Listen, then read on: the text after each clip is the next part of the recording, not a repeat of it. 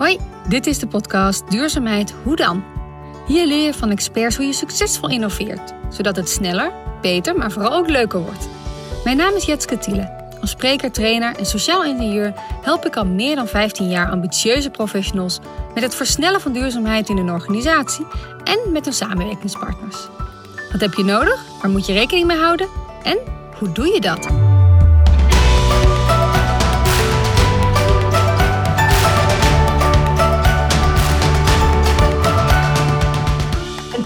Zeker in dit, uh, ja, in, in, uh, in, in die transitie die we allebei aanjagen, um, als, we die, als we die heel donker benaderen, het is natuurlijk best wel een donkere situatie waar we op afstevenen. En als we dat heel donker benaderen, dan slaat iedereen een beetje murf. Um, en uh, op het moment dat je lol hebt, dan neem je volgens mij ook informatie ook veel beter op en word je ook veel sneller geactiveerd. Um, uh, los van het feit dat ik het zelf heel fijn vind om heel veel lol te hebben, uh, omdat dat samenwerken ook veel fijner maakt natuurlijk, denk ik ook gewoon dat het super effectief is. Dus heel bewust bezig zijn met dingen leuk maken, uh, dat maakt mijn leven leuk, maar ik denk ook dat het, dat het de transitie verder brengt. Circulaire transitie, dat kan een stuk lolliger. Beluister de podcast met Yvette Watson, medeoprichter van V-Factory en aanjager van het Koffiebeker Pact. Want dat er haast is, is volgens Yvette wel duidelijk. Opgegroeid in het facilitaire werkveld zag ze hoeveel impact een facility manager zou kunnen hebben op de duurzaamheidsambities voor de organisaties. Maar ze zag ook dat het op de bühne staan, het aannemen van een actieve kartrekkersrol, van nature niet zo in het werkveld gebakken zit. Werk aan de winkel dus. En zoals Yvette het stelt, we kunnen gaatjes graven op Mars en opereren via de aarde. Dan moet het toch ook mogelijk zijn om die grondstoffen binnen de kringloop te houden. En zo is het. In deze podcast ontdek je hoe je duurzaamheid fun maakt, maar ook meetbaar. Waarom techniek volgend is en sociale innovatie leidend. En hoe het creëren van restwaarde, minimaliseren van uitstoot en het in de kringloop houden van grondstoffen de meest logische keuze worden. Yvette is een groot pleitbezorger van een beetje lol en luchtigheid om de broodnodige transitie verder te brengen. Dat merkte ik tijdens ons gesprek. Wat een stoot energie. Heel erg leuk. Luister je mee?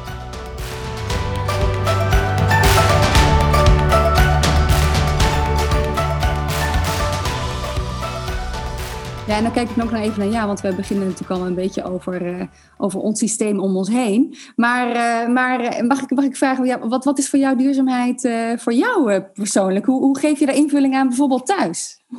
Um, ja, leuke vraag.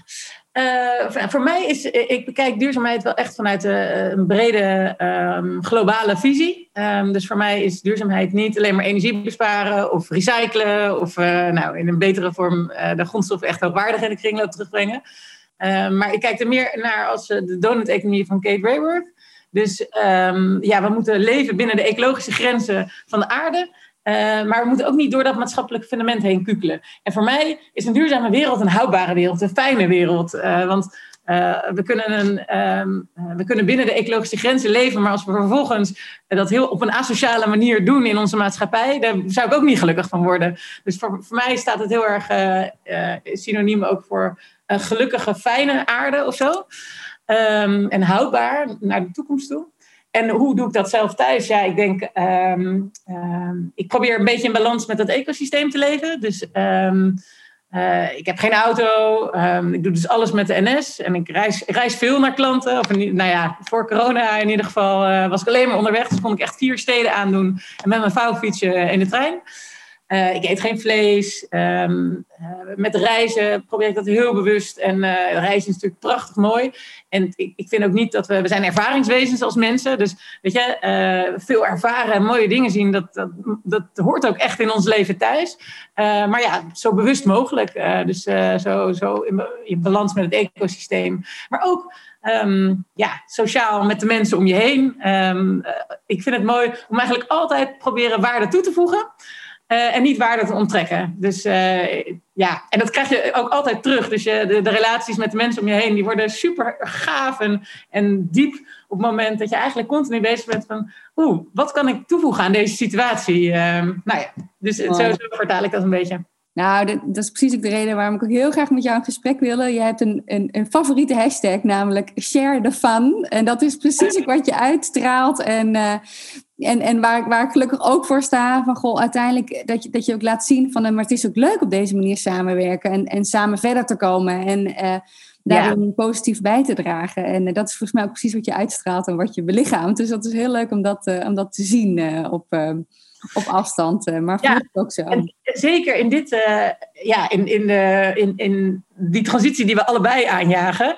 Um, als, we die, als we die heel donker benaderen. Het is natuurlijk best wel een donkere situatie waar we op afstevenen. En als we dat heel donker benaderen, dan slaat iedereen een beetje murf. Um, en uh, op het moment dat je lol hebt, dan neem je volgens mij ook informatie ook veel beter op. En word je ook veel sneller geactiveerd. Um, uh, los van het feit dat ik het zelf heel fijn vind om heel veel lol te hebben, uh, omdat dat samenwerken ook veel fijner maakt natuurlijk, denk ik ook gewoon dat het super effectief is. Dus heel bewust bezig zijn met dingen leuk maken, uh, dat maakt mijn leven leuk, maar ik denk ook dat het, dat het de transitie verder brengt. Ja. Ja, en belangrijk is natuurlijk precies wat je zegt, van het is ook een soort voorwaarde om, om verder daarin samen te werken. Nou, nou komt, die, komt dat heel intrinsiek eruit, zeg maar. Dat, dat doe jij ook. Maar heb je daar ook, ja, even om het heel een paar trucjes voor? Van goh, hoe zorg je ervoor dat het binnen een groep, dat dat gevoel ook uh, gezamenlijk uh, wordt? Kan je daar misschien iets over vertellen? Ja, um, nou als je kijkt bijvoorbeeld uh, binnen ons bedrijf, is, het, is het echt een van de belangrijkste kernwaarden. Dus we benoemen dat ook echt als, shared fun staat er ook echt. en dat wordt ook vertaald in een soort van positieve grondhouding. Dus, um, um, en ook in onze sollicitatieprocedure vinden we dat bijvoorbeeld ook belangrijk en benoemen we dat ook. Dus het zeggen van ja maar of van een uh, hoe zeg je dat, een behoudende rol. Dat, liever hebben wij een proactieve rol. En dat je denkt van nou, ik, ga het, ik heb het nog nooit gedaan, dus ik denk dat ik het wel kan. Een beetje die attitude. Um, want ja, de transitie naar een circulaire economie, dat hebben we ook met z'n allen gewoon allemaal nog niet gedaan. We moeten met elkaar durven experimenteren. We moeten keihard op ons bek gaan en daar heel hard over lachen. Dus ik denk, ja, trucjes zijn het niet echt, maar uh, zolang je jezelf niet al te serieus neemt, um, bewust bezig bent met lol maken. Um, um, ik denk ook uh, door de situatie gewoon positief te benaderen of ja, en te benoemen dat fouten maken niet erg is. Ik denk dat dat allemaal elementjes zijn die lol ook met zich meebrengen. En ook uh, als je bewust in een, met sessies en de manier waarop je samenwerkt bedenkt, hey, hoe kan ik nou, dit nou nog weer een stukje leuker maken? Als dat continu het uitgangspunt is, uh, dan zul je ook zien dat je, dat je dat sneller ook inbrengt. En hoe vaker je dat doet, hoe meer alles fun wordt natuurlijk. Ja. Um, en misschien niet uh, op, de, op de geëikte manier. Dus uh, op een gegeven moment kan dat, dat teams vergaderen natuurlijk best wel saai worden. Maar ja, misschien moeten we gewoon maar weer eens ouderwets gaan bellen en gaan wandelen daarbij. Want dat maakt je geest ook vaak weer ruimer. En uh, kan je je soms weer even iets beter concentreren. Dat brengt soms ook weer nieuwe creativiteit. Dus we doen tegenwoordig wel eens brainstorm sessies gewoon weer wandelend. En dan gewoon aan de telefoon met oortjes. En uh, ja, dus op zoek naar verandering. Ik denk dat dat ook allemaal dingen zijn die fun creëren. Precies, precies. Leuk. Want misschien is het terug, goed om even een stapje terug te gaan. Het, zeg maar, het, het, facility management aan zich, zeg maar, waar jij, waar jij vandaan... Kan jij misschien toelichten waarom dat vakgebied zo belangrijk is... voor die omschakeling naar de circulaire economie? Ja, zeker. Um, want uh, voor mij is dat echt mijn basis. Daar ben ik in opgegroeid in het facilitaire werkveld. En ik vind het ook echt een ongelooflijk gaaf werkveld. Uh, het is een heel dienstbaar vak, facility management. Het is uh, in organisatie faciliteer je natuurlijk alle mensen om het beste uit zichzelf te halen. Dat is de essentie van FM. Is een hele grote toegevoegde waarde.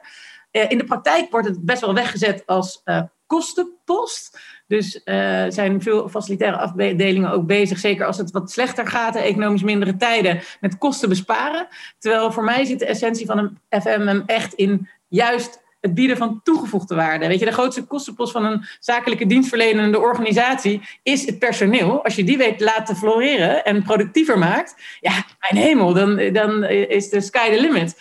Um, maar vaak wordt er dus gedraaid aan die knoppen van de kostenbesparing. En zie je dus ook dat die toegevoegde waarde minder wordt. En dan krijg je een soort van negatief vliegwiel. Uh, dus ik probeer het altijd aan die toegevoegde waarde kant te zetten. Uh, maar dat is niet altijd even gemakkelijk hoor. En um, waarom ik het zelf ook zo'n mooi vakgebied vind, is dat als je kijkt naar, naar het duurzaamheidsvraagstuk, naar de transitie van de circulaire economie, ehm, dan is het facilitair werkveld heeft als geen ander invloed op die duurzaamheidsprestatie van een organisatie. Want daar komen al je grondstoffen binnen en die rennen net zo hard weer naar buiten via je afvalcontract. Dus als iemand die knopen aan elkaar kan verbinden en als, als iemand invloed heeft op, op daar echte ja, milieu-impact stappen te maken, dan is het wel die facility manager. Alleen ja, wat ik, eh, wat ik ook al even eerder noemde. Uh, facility management is een heel dienstbaar vak omdat je faciliteert. Dus vanuit origine is het niet het profiel van een facility manager om, om die kar te gaan trekken, om op de bühne te gaan staan en tegen een organisatie te zeggen: ik, ik pak die rol en ik ga, wij gaan met elkaar die, die duurzaamheidstransitie realiseren. want die zal veel meer vanuit meer de vraagkant van hoe kan ik jullie het beste bedienen. Maar als een facility manager wel die rol pakt, want die heeft namelijk ook die invloed Um, dan kun je dus duurzaamheid echt actionable maken, want daar zit dus echt de actie. Um, en dan kun je daar wel een enorme uh, leiderschap in nemen in de organisatie en veel meer een, ad, een, adviesrol naar directie zijn in plaats van een uitvoerende dienstverlenende rol. Uh, dus ik denk dat het vakgebied daarmee ook echt zelf een transitie uh, in kan gaan. Ja, en zie jij die veranderingen nu ook plaatsvinden? Dat, dat er veel meer um het, zal niet allemaal in één keer gaan, uiteraard. Maar, eh, maar, maar wat zijn met jou een beetje de succesfactoren wanneer dat wel lukt? Ja, um, je ziet het bij de, bij de grotere corporates, zie je dat die, die, die facilitaire rol, dat die inderdaad een, een niveau opschuift uh, in, in uh, strategie. Um, of meer naar strategisch niveau. Um, maar er zijn nog voldoende ouderwets georiënteerde facilitaire organisaties ook. En uh, ja, waar zit het, het succes in? Dat is dat je um, uh, vanuit strategie kan er een hele mooie doelstelling worden bedacht. Um, circulair in 2040 of uh, energie-neutraal in 2025. Hoor je zelfs soms fantastische doelstellingen natuurlijk. I love it. maar waar gebeurt het? Bij FM. Dus zodra je vanuit FM die visie kunt vertalen in wat gaan we doen, Um, en dat ook heel zichtbaar kan maken naar alle medewerkers in de organisatie. Want dat is FM ook. Hè? Dan hebben we, het, we hebben het over het gebouw, we hebben het over de werkplekken, de werkomgeving, we hebben het over eten en drinken. Um, dat is allemaal super zichtbaar voor iedereen. Dus en daar is waar de impact gemaakt kan worden. Maar daar is ook waar men het ziet en waar men het ook zelfs kan vertalen naar hun eigen privésituatie. Want als je bij de cateraar waar je je broodje had ziet van hé, hey, ik heb hier een CO2-neutrale lunch of, eh, of een CO2-neutraal broodje en is op die manier gecompenseerd en op die manier hebben we gekeken naar hoe we die CO2 kunnen terugdringen. Of we hebben uh, van het brood van gisteren hebben we nu croutons voor de soep. Uh, het continu zichtbaar maken van dit is wat we doen aan circulariteit of om, om milieu-impact naar beneden te krijgen. Um, dan inspireert dat je ook voor thuis. En dan kom je thuis en dan, hé, hey, dat kan ik thuis ook uh, op die manier doen. Of uh, hoe afval gescheiden wordt. Of als je heel zichtbaar maakt van, de, met deze grondstofstroom maken we weer iets anders. of dat is verwerkt in ons meubilair, cellulosevezel. Of um, um, van de koffiedrap, waar dan weer de, de, de zwammen op worden verbouwd. nou ja, dat, dat kan allemaal weer meegenomen worden als inspiratie, inspiratiebron naar thuis. Ja, fantastisch. En ik zie daar soms ook helaas nog wel een soort bescheidenheid in, want er gebeurt dan al hartstikke veel. Maar het wordt dan nog niet actief gecommuniceerd, bijvoorbeeld of zo. Hè? Van, oh ja, we doen nou heel veel rondom dat papier. En als je dat als voorbeeld kan noemen van, goh, maar wij doen op het werk ook gewoon gerecycled papier, of we, we kopen een bepaalde manier in.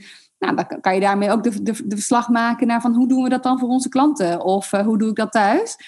Of een facility manager die uh, had, ze hadden een groen dak en hebben ze dus een paar geitjes opgezet. Dus ook een beetje humor erin brengen, zeg maar. Op die manier het gesprek uh, te voeren van ja, hoe kan je dat nou doen? En, en dat bijna eigenlijk aan je vak verplicht is om uh, zichtbaar te maken wat je aan het doen bent. En dat is, dat is niet hun natuur, tenminste als ik dat zo mag zeggen. Ja, klopt. Uh, dus het is belangrijk om die koppeling met communicatie te maken. Want dan kan je precies wat je zegt uiteindelijk dat voorbrengen op die manier uh, in het werk. En, en als voorbeeld voor je, voor je privé.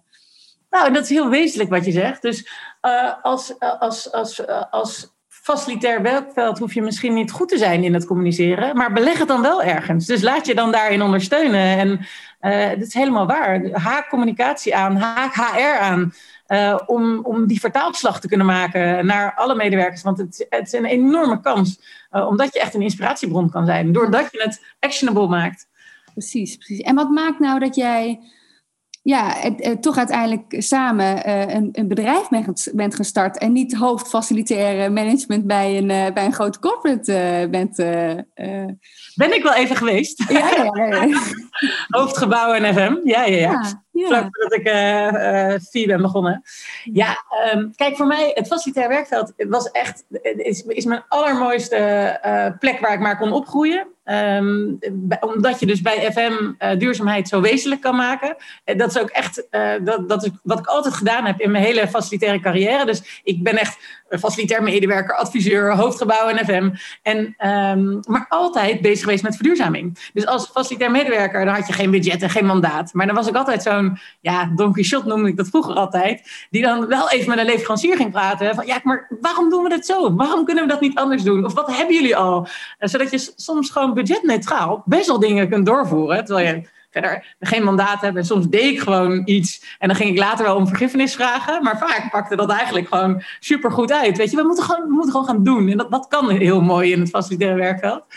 Uh, en als adviseur, nou, dan merk je dat, je dat je in je adviezen stiekem al hartstikke veel duurzame dingen kunt verwerken. Zonder dat dat spannend is voor een organisatie. Uh, en toen heb ik ook echt een, een duurzaamheidsdivisietje opgericht. Maar dat was wel nog in 2009. Dus dan was, toen was het echt veel meer nog een add-on. Um, uh, nou, en daarna als, als hoofd van gebouw en FM, dan merk je dat, dat je veel integraler naar vraagstukken kunt gaan kijken. Uh, dus dan, dan, kun je, dan kun je ook zien dat bijvoorbeeld een, een, een leasecontract is gemiddeld voor een medewerker 12.500 euro. En als je kijkt naar een werkomgeving of een werkplek, kost ongeveer 9.500 euro per medewerker. Um, dus als je vlak naast het station gaat zitten en je gaat een fantastisch gebouw bouwen en je hebt misschien niet die leasewagen meer nodig, maar er, zit een OV-abonnement aan verbonden, dan zie je dat je op die manier integraal met je kosten kunt gaan schuiven, waardoor je hele geinige dingen kunt gaan doen. Nou, dit is maar even een, een klein voorbeeldje wat lang niet altijd gemakkelijk is natuurlijk, uh, om, je huisvesting te verplaatsen. Maar uh, wat ik daar wel mee wil zeggen is, omdat je um, als FM heb je best wel een grote rijkwijde en heel veel verschillende uh, componenten van die werkomgeving in je portefeuille zitten, waardoor je ja, echt kunt gaan kijken naar wat is nou de meest doelmatige oplossing. Um, dus het hoeft altijd, niet altijd duurder te zijn op die manier, zeg maar. Je kunt echt slim omgaan met budgetten. En um, ja, waarom ben ik uh, vier begonnen? is, ik, ik, ik, kom uit een ondernemersgezin en heel erg geïnspireerd door mijn vader. Die heeft zijn eigen architectenbureau. En um, dus die passie voor werk en dat je, ik, heb, ben heel erg opgegroeid met dat je moet doen wat je leuk vindt en waar je energie van krijgt. En uh, bij ons was het motto altijd wel, ja, als je ook maar een dag iets doet wat niet goed resoneert, waar je geen energie van krijgt, dan moet je er gewoon mee stoppen. En dat betekent niet dat je soms niet gewoon dingen moet doen die je wat minder leuk vindt, maar dat betekent gewoon als je echt, als er echt ontevredenheid zit in wat je doet, zeg maar, en op het moment dat je dat signaleert, dan moet je gewoon een ander, ander pad ingaan. Uh, dus ik ben heel erg gewend om uh, ja, ook altijd te kiezen voor, heel bewust te kiezen voor de dingen die ik leuk vind.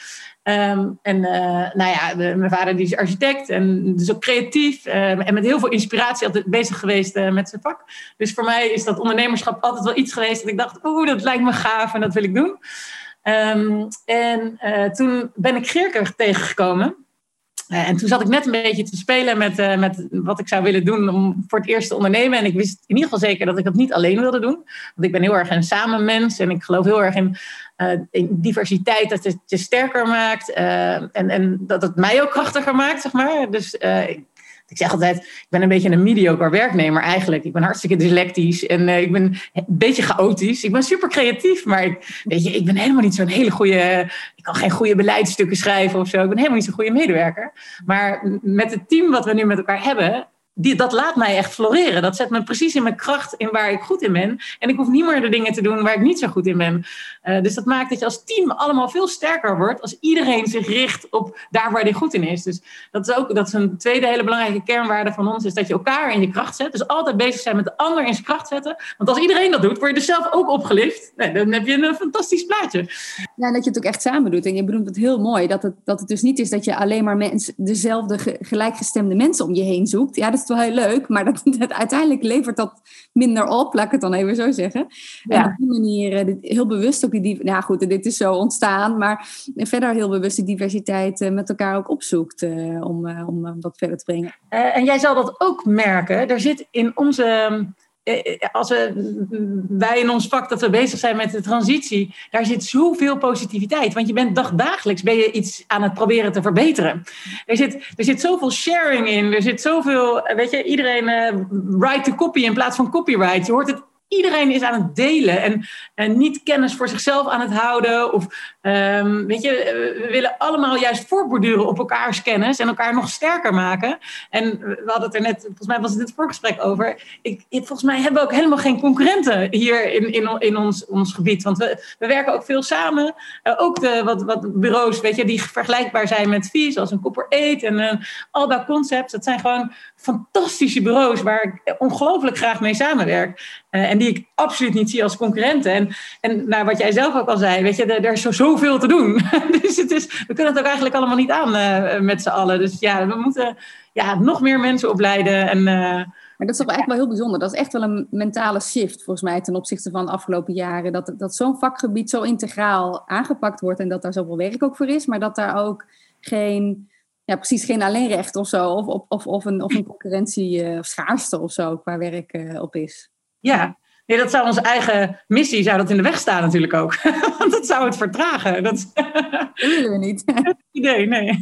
nee. Dat is het laatste inderdaad. En je benoemde ook al dat jullie ook veel allianties uh, smeden, hè, zeg maar. Nou, nou wil ik natuurlijk het, het, de ultieme vraag wil ik toch even bij jou neerleggen. Wat ja. is beter? Wat is de duurzaamste koffiebeker? Een essentiële vraag die ik, waar ik altijd tegenaan loop. Welke koffiebeker is nou het meest duurzame? Help mij uit deze vraag. Ja, nou, ik ga je iets vertellen. Het gaat eigenlijk helemaal niet om die koffiebeker. Het gaat um, over het gebruik. En um, ik, ik, ik, haal dan altijd het voorbeeld van de waterkoker even op, zet ik op tafel. Want um, wat we vaak doen, en dat doen we ook vanuit het facilitaire werkveld, maar dat doen ook productontwikkelaars, die maken een product op basis van een behoefte die er is. Dus we hebben behoefte aan heet water om lekker thee te drinken. Uh, dus we maken een waterkoker. Maar wat we niet doen, is kijken naar hoe dat object dan ook daadwerkelijk gebruikt wordt. Dus uh, als je een pad aanlegt en dat is een vierkant, want je hebt een mooi grasveld erin zitten, dan zie je dat automatisch mensen gewoon dwars over gaat steken. En dan zie je zo'n zo'n graspaadje ontstaan. Een elefantenpaadje, ja. ja. Precies, ja. En um, zo ook bij die waterkoker. We koken eigenlijk tien kopjes water tegelijkertijd. Want iedereen weet, één kopje water, dan kookt die waterkoker droog. Dus dat werkt helemaal niet. Dus we koken eigenlijk, we, uh, daar zit enorm veel verspilling. Uh, omdat een product niet ontworpen is op ons gedrag, maar op onze behoeften. En daar zit een gap tussen. Dus uh, die koffiebeker, Um, je kunt daar heel veel verschillende soorten berekeningen op loslaten. Dus je zou kunnen zeggen, de herbruikbare mok, zeg maar, gewoon dus een, de ouderwetse mok. Als we die continu met warm water en zeep gaan afspoelen, dan kan ik je vertellen dat dat een stuk minder duurzaam is. En dat wijzen dus soms ook onderzoeken uit. Dus de manier waarop iets gebruikt wordt, kan voor een heel onduurzaam proces zorgen. Terwijl als je een mok gebruikt en die gebruikt gewoon de hele dag uh, zonder om te spoelen en aan het eind van de dag zet je hem in de vaatwasser, dan is het een, een, een zeer slim procesje wat je hebt gemaakt. En is die mok, kunnen we natuurlijk altijd bedenken dat um, herbruikbare middelen sowieso een goed systeem zijn in plaats van wegwerp, omdat je daarmee de grondstoffen ja, een hele korte tijd gebruikt. Dus enorm veel energie heeft erin gezeten om die grondstof tot dat product te maken. Dan gebruiken we hem één seconde in het geval van een koffiebekertje. En dan verbranden we die grondstof. Zijn we die grondstof ook nog eens een keer kwijt? Nou, dat is wel het meest domme proces wat je maar kan bedenken natuurlijk. Um, maar goed, dan zijn er andere werkingen die natuurlijk ook een rol spelen, zoals HCCP. Nou, met corona uh, um, is het natuurlijk is hygiëne een, een, hele belangrijke factor. En iets twee keer gebruiken kan dan een, een verhoogd risico met zich meebrengen.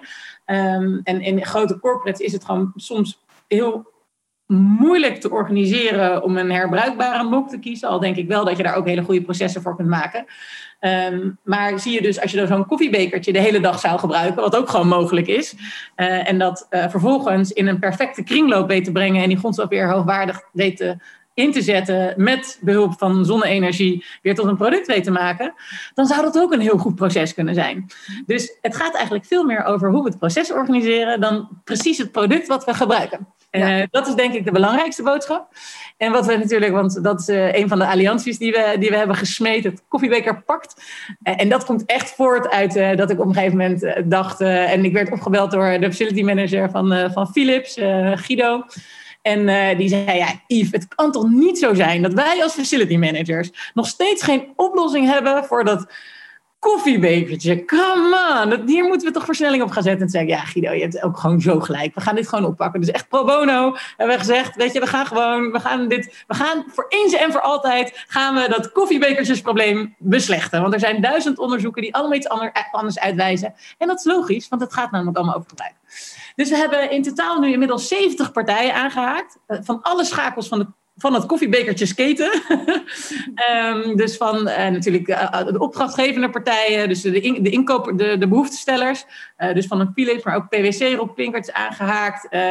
maar nog, nou ja, wel, 40 andere grote opdrachtgevers. Het hele Rijk overigens is ook aangehaakt hierbij. Eh, om die vraag te kunnen stellen. Dus hebben, dat is de vraagkant, om een andere vraag te kunnen stellen. Maar vervolgens hebben we ook uh, even veel cateraars, uh, koffiebekertjes, leveranciers, uh, koffiepartijen, um, dus koffieleveranciers. Um, de afvalverwerkingskant hebben we aan tafel. Dus eigenlijk de hele keten van het, dat koffiebekertje, van grondstof tot, tot einde gebruik. Uh, tot afval, uh, hebben we aangesloten met als doel om met elkaar tot een eenduidige oplossing te komen. Want die afvalverwerkers die zeggen, ja, wij willen best wel dat tot een hoogwaardige grondstof verwerken, maar er zijn nu duizend bekertjes op de markt. Wij kunnen dat niet, al die bekertjes van elkaar gaan scheiden, want soms zie je dat ook helemaal niet aan de buitenkant welk bekertje, of het nou een PLA-coating is of een PE-coating, of dat het het biologisch afbreekbare bekertje is, of nou, noem maar op. Het enige wat je echt kunt onderscheiden is als het het plastic bekertje is. Maar ja, dat wordt bijna niet meer gebruikt. Dat is echt wel een beetje... Uh, old school. ja, dus wat wij willen is naar drie verschillende oplossingen toe werken. Want één keuze is geen keus. En ik geloof wel dat een verschillend, een, verschillende processen verschillende oplossingen behoeven.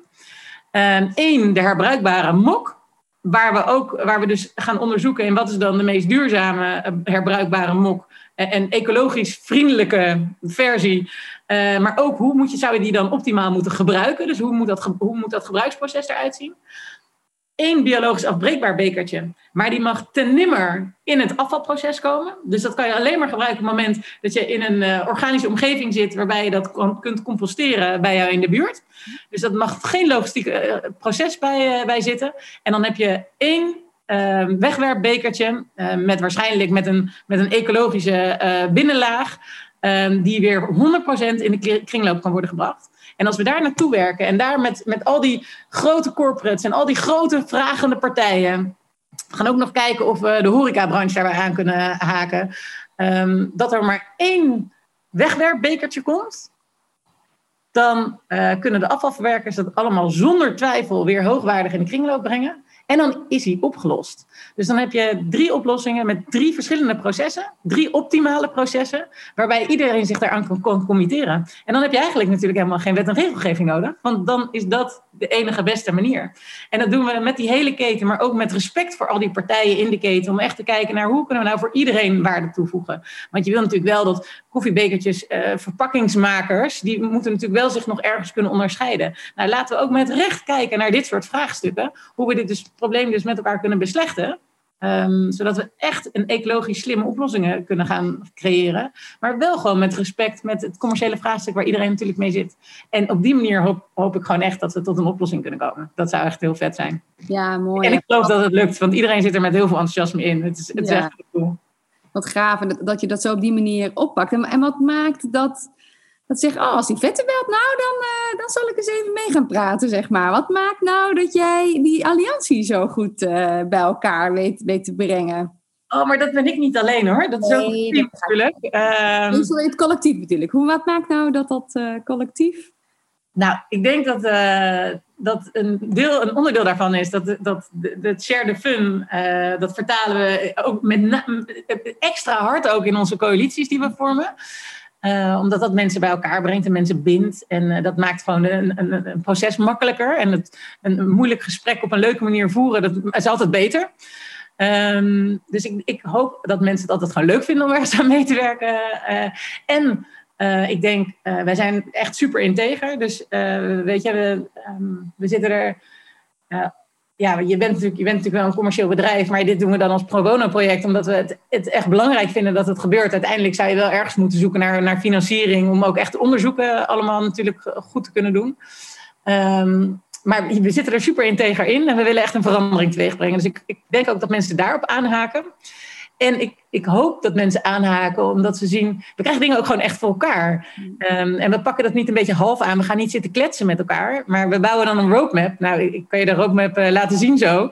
En dat is gewoon, dat, dat, dat is een, een roadmap met, met 250 actiepunten, allemaal gekoppeld aan partijen. Dat brengen we dan inzichtelijk in één kaart. Dus we maken ook de dingen altijd heel visueel.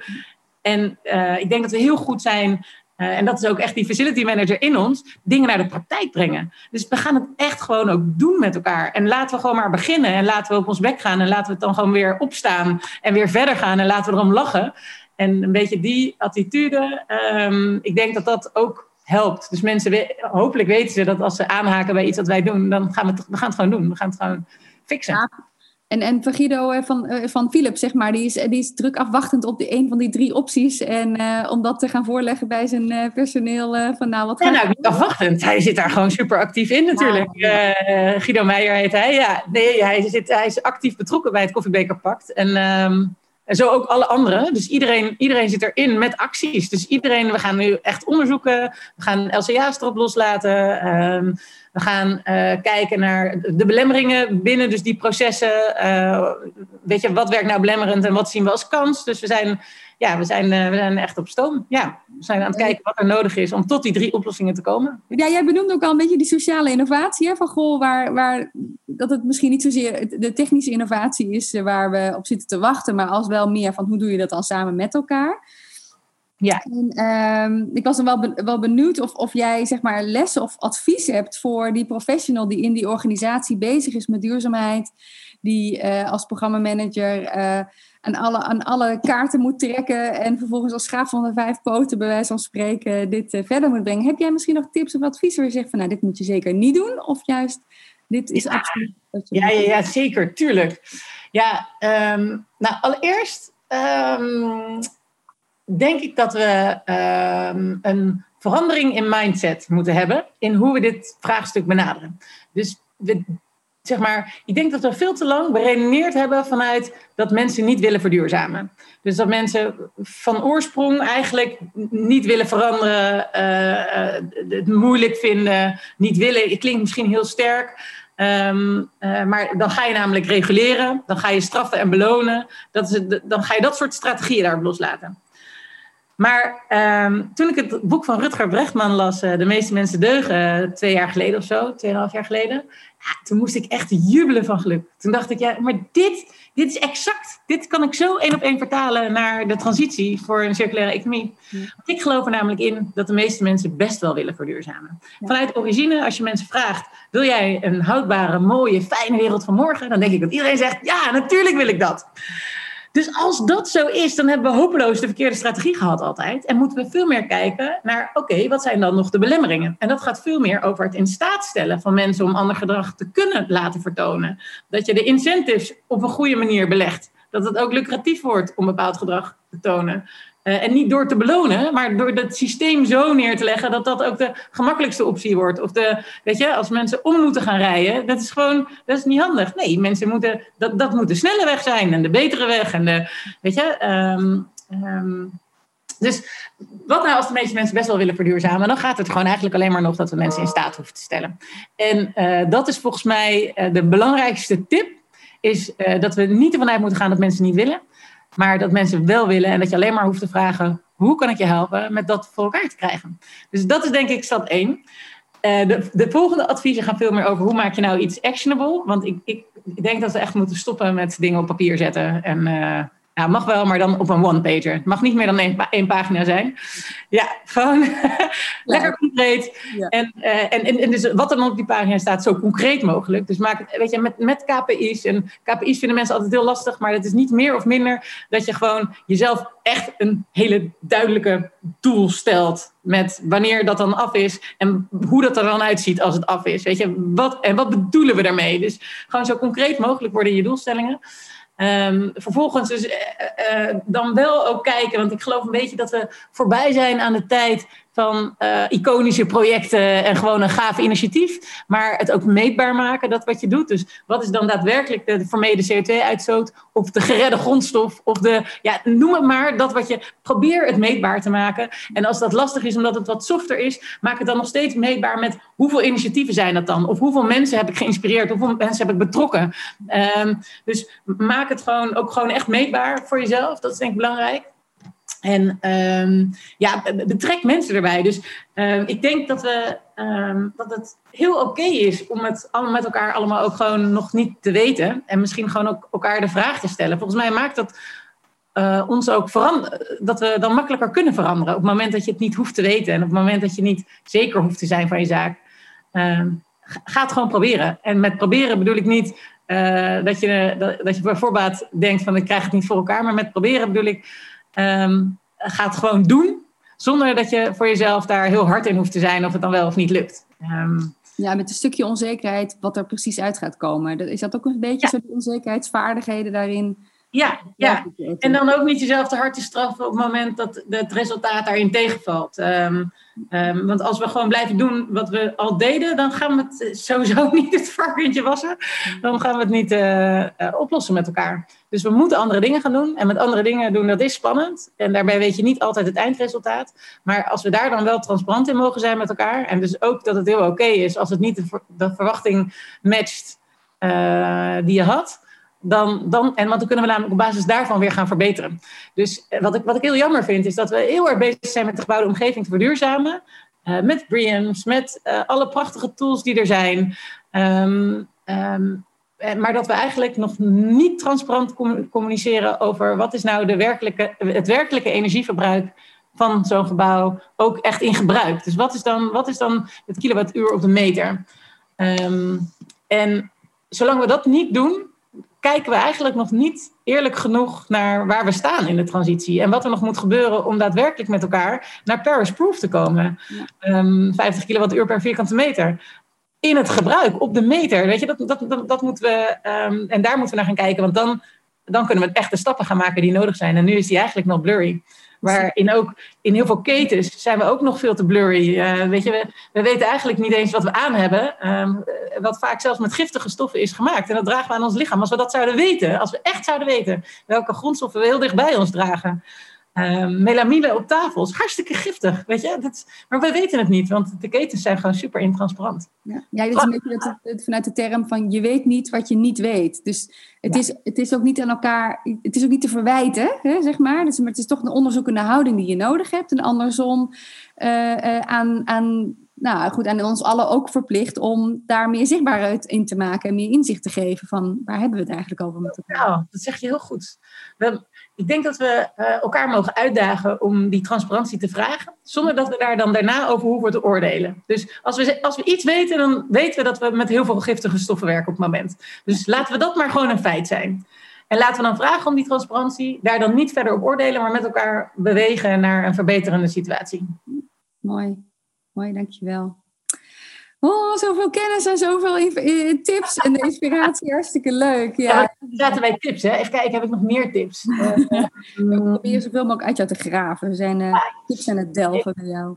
Ik denk, uh, um, ja, een tip is de, ja, ja um, ik denk daar waar we, um, en dat, dat zit natuurlijk ook een beetje in transparantie, maar dus over je eigen silo heen kijken, dus voor je en na je in de keten, dat is iets wat ook best wel spannend is, wat mensen als best wel spannend ervaren. Ook omdat ze zich afvragen of ze wel invloed hebben uh, buiten hun rijkwijde. Uh, maar wat ik eigenlijk zie is in die samenwerkingen dat mensen juist heel erg bereid zijn om met elkaar te innoveren op dit thema. Um, dus bijvoorbeeld, um, marktpartijen vinden het soms heel ingewikkeld om hun klanten te betrekken bij een ontwikkelvraagstuk. Maar die klanten zijn alleen maar mega enthousiast. En je laat je daarmee ook zien dat je, uh, dat je innovatiekracht hebt door je klant wel te betrekken.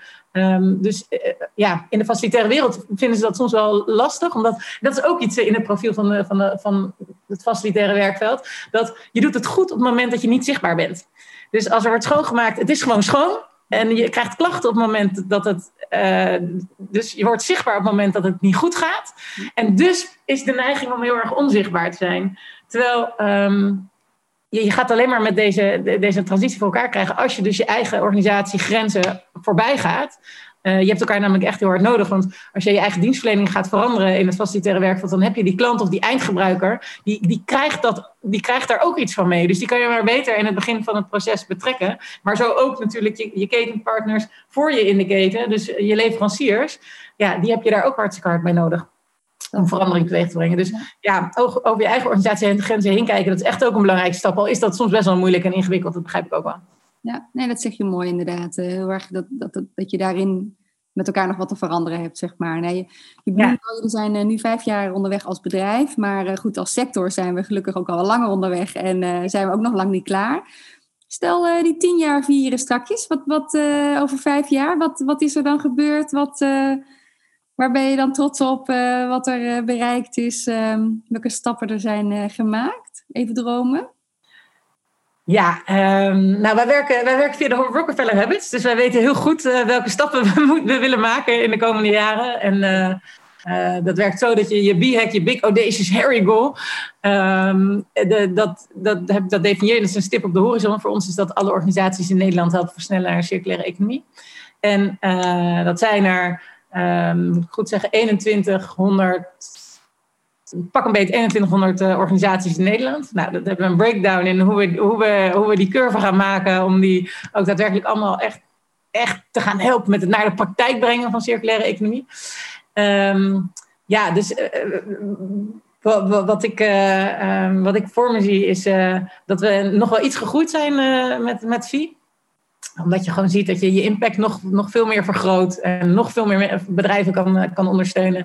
En uh, je ziet ook echt in het werkveld dat, dat men het gewoon ook nu ook echt naar de praktijk wil brengen. Uh, dus niet alleen maar die visies, maar ook echt wat ga ik dan doen morgen, overmorgen en, en de komende tien jaar. Helemaal uitgewerkt naar, naar echte eh, uitvoeringsprogramma's noemen we dat dan. Dus hang er ook budget aan. Hang er, eh, weet je, hoe ga je om met je governance? Um, welke stakeholders moet je betrekken? Dus werk het ook gewoon helemaal uit wat je dan daadwerkelijk gaat doen. En um, dus dan zie ik wel een, ik zie, ik denk wel een verdubbeling aan groei. Eigenlijk een verdubbeling van VIE. Ja. ja. dus ook verdubbeling van onze slagkracht. En uh, ja, met onze gamification bedrijf Differ Um, ja, daarin kunnen we echt grote schaal aan. Dus dan hoop ik eigenlijk dat we wel uh, de wereld over zijn uh, over vijf jaar. Stel dan nog eens iets kort over, want hebben we nu tijdens dit gesprek nog niet zozeer benoemd. Dus wat, wat, wat hebben jullie daarvoor voor ogen? Ja, nou dat is, dat is echt gericht op dus die sociale innovatie. We noemen het ook echt een sociale innovatie. Dus als iedere medewerker uit de organisatie bij kan dragen aan de duurzaamheidsdoelstelling van de organisatie. En uh, niet door op de fiets naar werk te komen, ja ook, maar vooral ook hoe kan je als intellect uh, als intellectueel kapitaal van die organisatie, als expert van je eigen werk, als inkoper, als buitendienstmedewerker, maar gewoon echt helemaal over de brede linie. Hoe kan iedere medewerker vanuit zijn eigen expertise bijdragen aan die transitie voor dat bedrijf? Want ik geloof erin dat als iedereen echt zijn denkkracht daarvoor inzet, dat we dan ja, collectief ongelooflijk veel verandering teweeg kunnen brengen met elkaar. Je zet, je zet gewoon iedereen in zijn kracht door vanuit zijn expertise mee te gaan denken over dit vraagstuk. Nou, dat is waar de gamification op gericht is. Dus het is uh, gamified leren is het. Dus het is een online uh, leerplatform. Um, uh, het heeft de zwaarte van een e-learning. Dus gaat, daar gaat de kennis doorheen van een e-learning. Maar het heeft de fun van gamification. Dus je verdient punten. er gaat een Tamagotchi-boompje groeien op het moment dat je, dat, dat je het goed doet. Dus die onderhoud je echt. Dan komen vogeltjes en bloempjes en helemaal vrolijk muziekje. dus je, je, je krijgt heel veel plezier als je, de, als je daar veel op dat platform aan het leren bent. En op het moment dat je niets doet, dan gaat dat boompje verwelken. En dan ziet het er allemaal een beetje winters uit. En uh, op het moment, dus je verdient punten, je zit in teams uh, en elke week zijn er ook prijzen te winnen. Dus het, aan alle kanten zit er die fun in. Maar stiekem, ondertussen ben je heel veel aan het leren over circulaire economie en hoe jij dat toe kan passen vanuit je eigen werk. En en dat is ook het succes van het leerplatform, is dat er ook allerlei challenges zitten. Dus elke week ga je ook echt dingen doen, ander gedrag vertonen. En we geloven er heel erg in dat als je daar leuke ervaring mee hebt, dan ga je dat nog een keer doen. Dus er zitten acties in van uh, dat je een leverancier gaat bellen. Gewoon dus iedereen vanuit zijn eigen expertise belt gewoon een leverancier waar die mee te maken heeft. En gaat dus met, met die leverancier het gesprek aan. Van wat doen jullie eigenlijk al op het gebied van duurzaamheid? En hoe zouden jullie ons nog beter kunnen ondersteunen bij zo'n doelstelling? En dat doen we dan op een hele grappige manier. Dus dan staat er echt, uh, dan krijg je zo'n pop-up scherm met, uh, oké, pak nu, op eerst wordt er gevraagd, nou, vertrouw ons om dit proces met jou, met jou door te lopen. We nemen je helemaal aan de hand mee. En dan staat, komt er een pop-up scherm, nou, pak de telefoon komt er een tweede pop-up scherm. Heb je de telefoon uh, in je hand? En als je dan nee klikt, dan staat er: Wat is er gebeurd met ons vertrouwen? Met, met ik vertrouw jullie. Nou ja, op die manier gewoon met een beetje fun echt iemand daarin meenemen. En daar, krijgen we zulke positieve reacties op. Dat zeiden, ja, ik zou nooit die leverancier gebeld hebben. Maar nu ik dat gedaan heb uh, en, en dat gesprek over duurzaamheid heb gevoerd, wat ik normaal nooit zou doen. En dat was een heel leuk gesprek, want dan zie je dus dat die positieve energie, met, ja, waar iedereen mee bezig is met het stukje beter maken, dat komt daar direct natuurlijk ook uit. En dan ben je dus geneigd om dat nog een keertje te doen, omdat je daar een hele goede ervaring mee had. Ja. Um, dus ja, dat is. Uh, en, en, dan eindig je elke week met een, een, share-platform, zodat je al je ervaring kunt delen met al die mensen die in die game zitten. Um, en elkaar kunt uh, inspireren, helpen, uh, verbinden, synergie kunt, kunt vinden. Nou, dat soort zaken. Ja. Super, ja, echt heel belangrijk om deze energie soort van te, niet zozeer te trechteren, maar met name te ontsluiten eigenlijk. Ja, iets te faciliteren waardoor mensen zelf in staat zijn uh, stappen te zetten op dat vlak. Uh. In de actie durven gaan. En, uh, en, dat, en dus het perspectief van, van, van, die, van dat online platform is dat we echt hele grote schaal aan kunnen. En dat we ja, iedereen, elke medewerker in elke organisatie kunnen helpen om bij te gaan dragen aan deze transitie. Fantastisch. Wat, wat, zou, je nog als, als afsluiting willen meegeven aan de luisteraar um, als belangrijkste boodschap? Ja, nou ja, waar, waar ik dus vaak uh, ook wel mijn sessies of presentaties mee, mee eindig, is um, uh, mensen, weet je, die, die, die, denken vaak dat het, dat het een technisch probleem is. Uh, dat we dus ook als we kijken naar circulaire economie, weet je, dan moet het technisch moet dat opgelost worden. Maar natuurlijk moet er nog een hoop ontwikkeld worden en geïnnoveerd worden. Dus techniek is een enorme en ook technische vooruitgang en uh, technische innovaties zijn ongelooflijk belangrijk in deze transitie. Um, maar uh, dit is, dat is niet. We zijn briljant als mensen. We kunnen gaatjes graven op Mars, we kunnen opereren via de aderen. Dus dan moeten we echt. Ik heb er echt geen twijfel over dat we dit technisch kunnen oplossen. Um, nou, en dan, dan de vraag is of het een economisch probleem is. Nou, wat ik in het begin zei, is uh, het gaat pijn doen in de portemonnee, dat is zo. Maar kunnen we ons het alternatief veroorloven? Nou, en daar is denk ik het antwoord echt heel hard nee op. Met het doemscenario wat ons afkomt. Maar ook als je gewoon een eerlijke business case bouwt. Als je kijkt naar de, um, ook de klimaatschade die, die, die dit met zich meebrengt. Uh, de opwarming van de, van de, de aarde. Um, met heftige regenval, met um, uh, langere periodes van droogte. Dat brengt ook enorme schade met zich mee aan aan de gebouwde omgeving, uh, maar ook aan, aan de infrastructuur, uh, aan, de, aan de netwerken.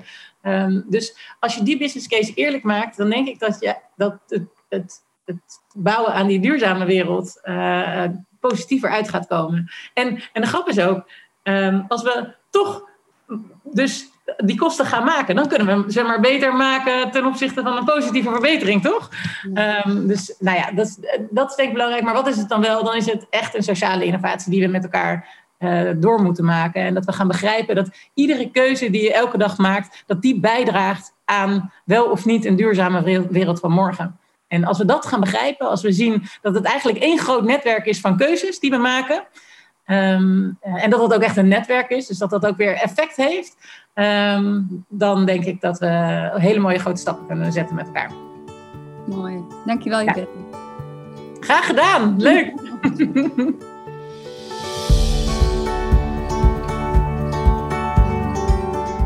Je luisterde naar de podcast Duurzaamheid Hoe dan? Wil je meer weten over de transitie naar een circulaire economie en hoe de impact is van de interne bedrijfsvoering? En natuurlijk de eeuwige vraag over welk koffiebekertje nou het meest duurzaam is? Kijk dan voor de show notes en de inspiratie op www.jetsketiele.nl slash podcast. Ik ben heel benieuwd hoe jij naar dit gesprek kijkt naar jouw samenwerkingen en invloed op de circulaire economie. Stuur gerust het gesprek door naar iemand die het zeker ook moet luisteren. Maar laat me vooral weten wat je eruit uit hebt gehaald. Dat zou ik hartstikke leuk vinden. Abonneer je vooral op deze podcast voor meer inspiratie en zodat je geen nieuwe afleveringen mist. Altijd leuk iets van je te horen. Een appje, een mailtje of via Instagram of LinkedIn. Hartstikke leuk als je me een berichtje stuurt. Dat waardeer ik heel erg. Dankjewel voor het luisteren en leuk dat je erbij was. Veel ontdekplezier in jouw reis richting duurzaamheid. Graag tot de volgende.